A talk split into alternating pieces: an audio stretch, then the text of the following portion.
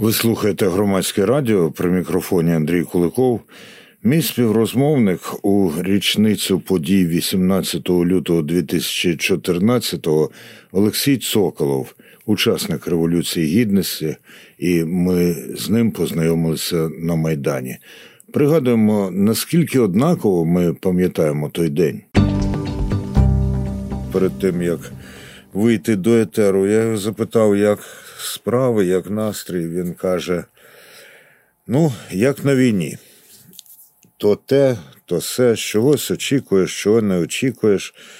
18 лютого 2014 року настрій був як на війні. Вітаю слухачів громадського радіо. Бажаю здоров'я крепкого. Ну, це ціле життя. Історія е, Майдану, Революції Гідності, майже три місяці, трошки неповних, але в моєму житті це можливо е, ну не ще одне життя, а дуже дуже і відповідальне, і хвилююче, і повертаючи 10 років назад, пригадуєш ті події, і в чомусь е, є переконання, щоб вони не були ці події даремні, а вони не даремні. Все таки є Україна і тримається Україна і боронить Україну хлопці молодці, які які захищають нас. Ну а ми вже допомагаємо чим можемо, і хлібом, і не тільки хлібом. Наскільки розвиток подій 18 лютого був для вас несподіваним? Наскільки це е, очікували саме ви, ваші друзі і інші люди на майдані? Яке було перечуття, якщо було?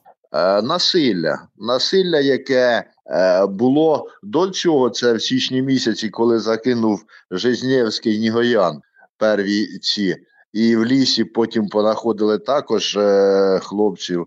Але масове насилля, де ми зрозуміли, що вже е, ну пройшли точку неповернення. Треба тільки перемагати і тільки відстояти. Хоча це було і небезпечно, і в той же час це було ну майже як здавалося, ілюзія, як перемогти е, військо, яке екіпіроване, яке з зброєю, а в наших е, ну, дерев'яні щити. І як Віктор Чміленко, помаранчеві ноші, де ми побратимів е, ну, допомагали їм е, пораненим. І от така ситуація, що вже відчувалося воно, що такі події будуть ну, десь на підсвідомості, десь, можливо, на якійсь е, на якихось таких здогадах, здогадках, що ну, така, такі події були. Ми ж не знали, що Янукович речі вже пакує, ну майже пакує. Олексій Але... Соколов, ветеран Революції Гідності, Фемер е, з Кропивниччини, зараз в етері громадського радіо.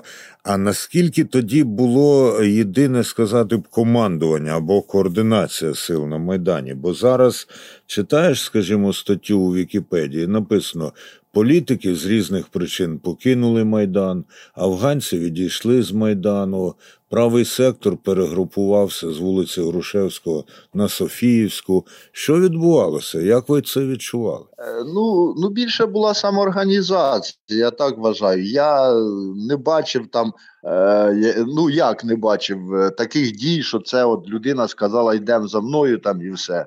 Люди йдуть, і ти йдеш, бо розумієш. Е, що рух це е, якісь е, певні не то, що надії, це рух. А коли ти стоїш на місці, і це, от хтось закликав так. Ми з Віктором Шміленком були. Машина в нас була своя. Ми були якась за кермом.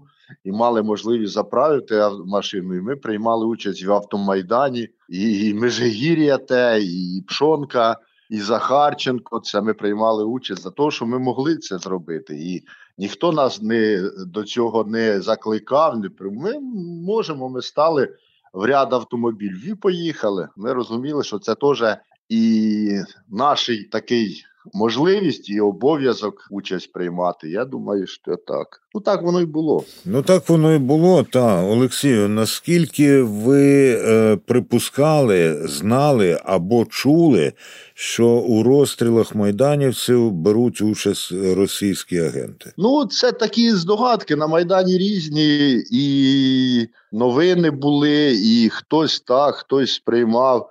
Ну не скажу, вони ж екіпіровані, а які там е, внутрішні е, знаки е, їхні були, я не скажу. Те, що вони в чорному були, в чорному з жовтими пов'язками, жовтими пов'язками. Беркут був в камуфльованому такому цьому.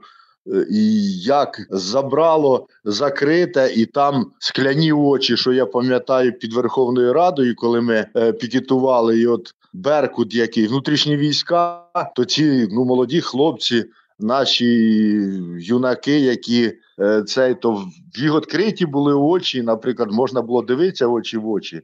А от коли Беркут, то там скло. І забрало це, за яким е, скляні очі колючі, кусючі. І от як розпізнати їх? Можливо, і так, я не скажу, але 10 років і ще відповіді на це немає. Немає хто розстрілював, відповіді немає експертизи. Які можна 10 років робити експертизи? Я не знаю. Ну це така, мені здається, ну трошки такий, е, ну поставили як на запасні колії. Але ж суспільство, ну наскільки е, ця інформація потрібна для суспільства? Я думаю, для мене потрібна. Хто стріляв, як стріляв? Там же ж е, посекундно е, розстріл, посекундно, коли Віктора Чміленка. Е, застрелили, і можна сказати, з якої зброї там же ж можна все, хто це був. Але ну так воно здається. Десь десь трошки на гальмах воно так іде.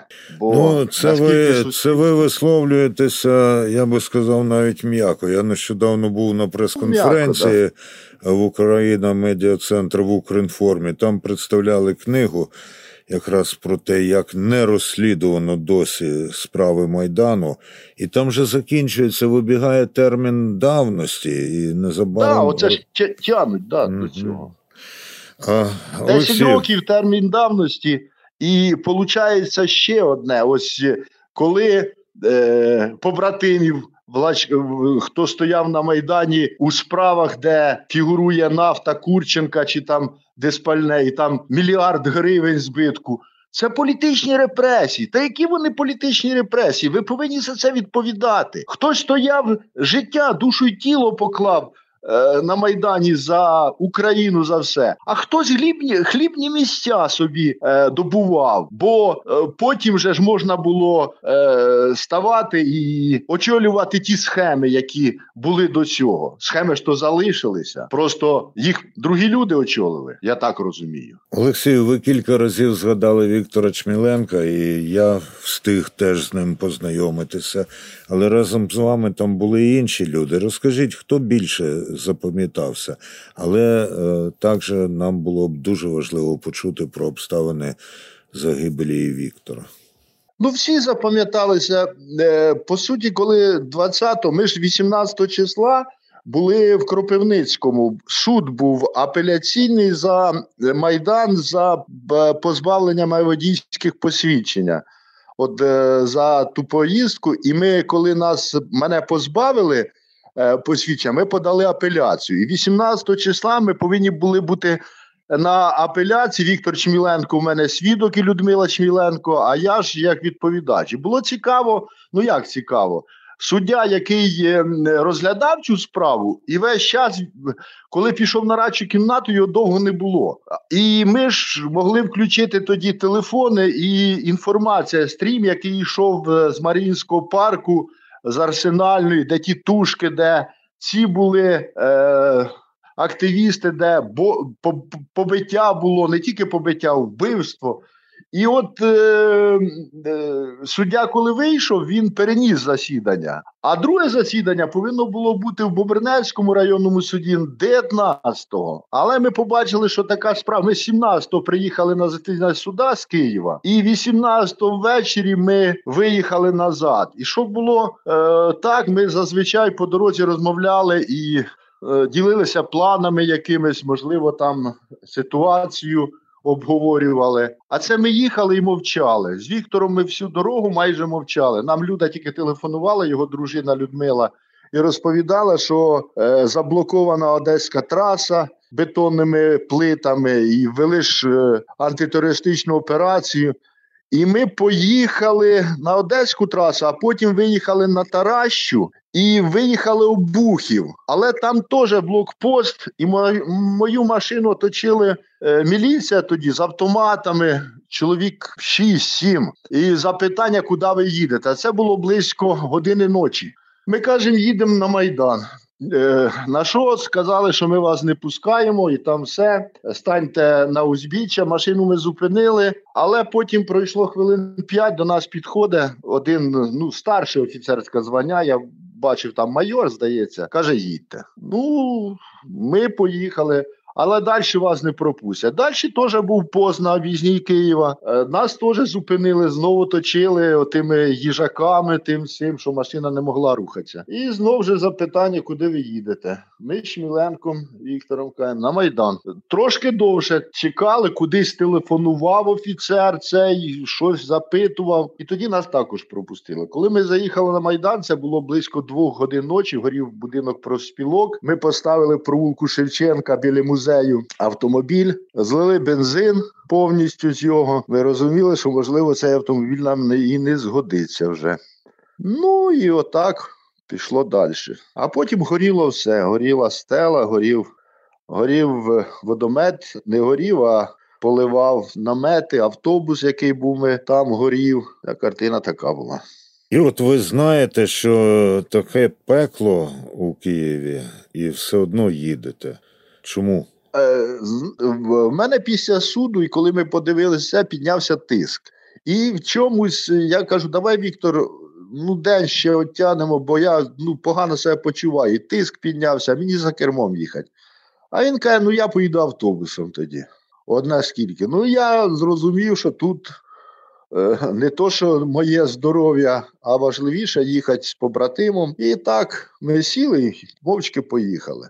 Знали, що Віктора це дорога в один кінець була. Ну, це потім дізналися.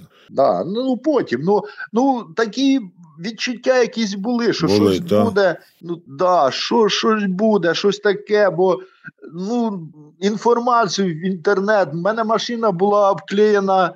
Е, євросимволікою, тож Україні Я пам'ятаю, прапор. і прапор да, там був. Да, зірки Євросоюзу, і ми на Одеській трасі е, ми стали, і Люда нас попросила, дружина Віктора, каже, зніміть ті наклейки, бо же зразу буде видно, що що це ну, ви попадаєте на антитерористичну операцію перві, бо вас видно здалека цю машину і все. Ну, ми стали і обдирали, воно погано обдиралося, але ми обідрали це все, щоб їхати е, чистою машиною.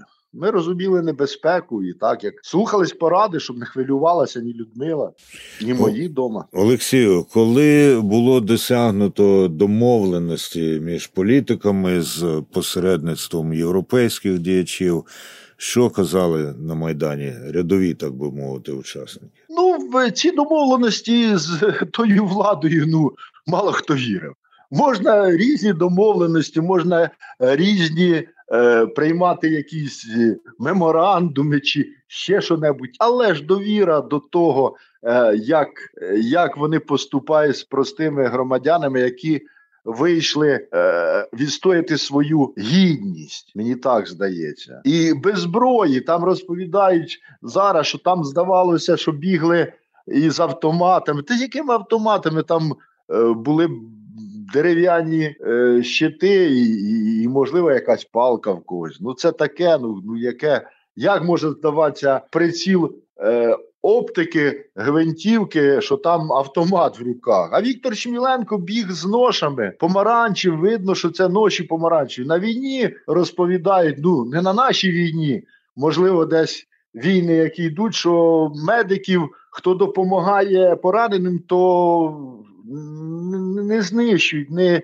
не чіпаються, такі як неписані, можливо, чи писані правила, я не скажу. Але снайпер, який бив, та явно, що в його не було якогось там даже щита, але були помаранчеві ноші. Він ішов рятувати свого побратима. І куля снайпера. Олексію, наскільки ситуація тоді на Майдані е, має паралелі із тією ситуацією, в якій зараз сіла Україна? Ну, воно трошки, от Віктор розповідав, він ну, в його був е, такий, ну, якесь відчуття всього. І в його є історія його дідів, які також були хліборобами, вирощували, але потім е, колективізація. Один був розстріляний по квоті Миколаївської області, бо Кіровоградська виконала план розстрілів. От знаєте, це жахливо. Віктор, коли ознайомлювався з цими документами СБУ, коли розсекретили їх, і е, що по квоті Миколаївської області, і Віктор каже: в мене Олексію є зв'язок з моїми дідами, які все отдали, які все отдали.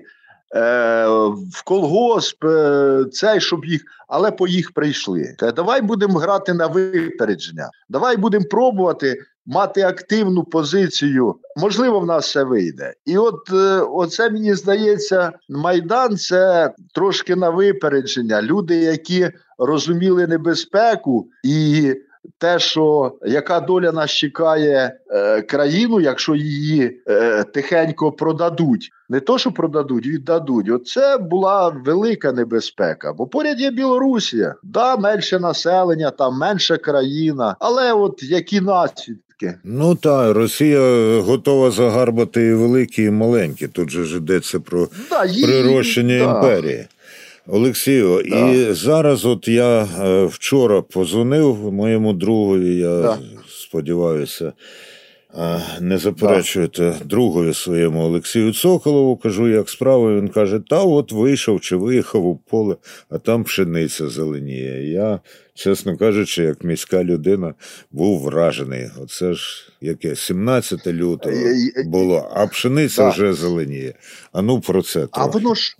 Да, вони ж вікна якраз отримали тепло е, більше 10 градусів, і вегетація пшениці вже відновилася після е, зими, після е, цього ж е, спочинку, і пішов е, корінь.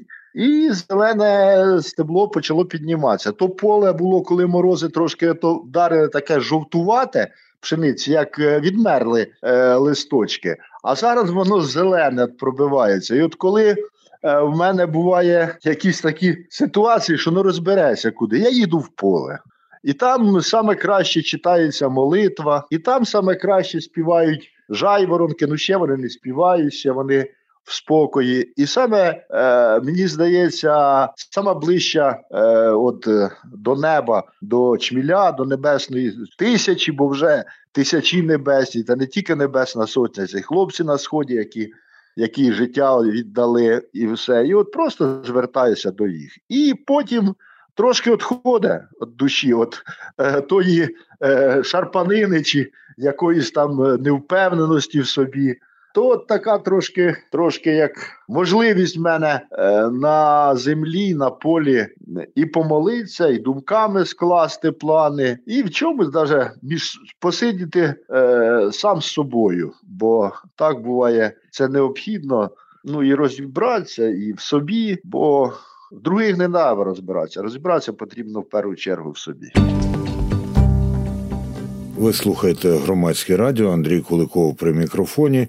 А співрозмовником моїм був Олексій Цоколов, фермер із Кропивниччини, учасник Революції Гідності.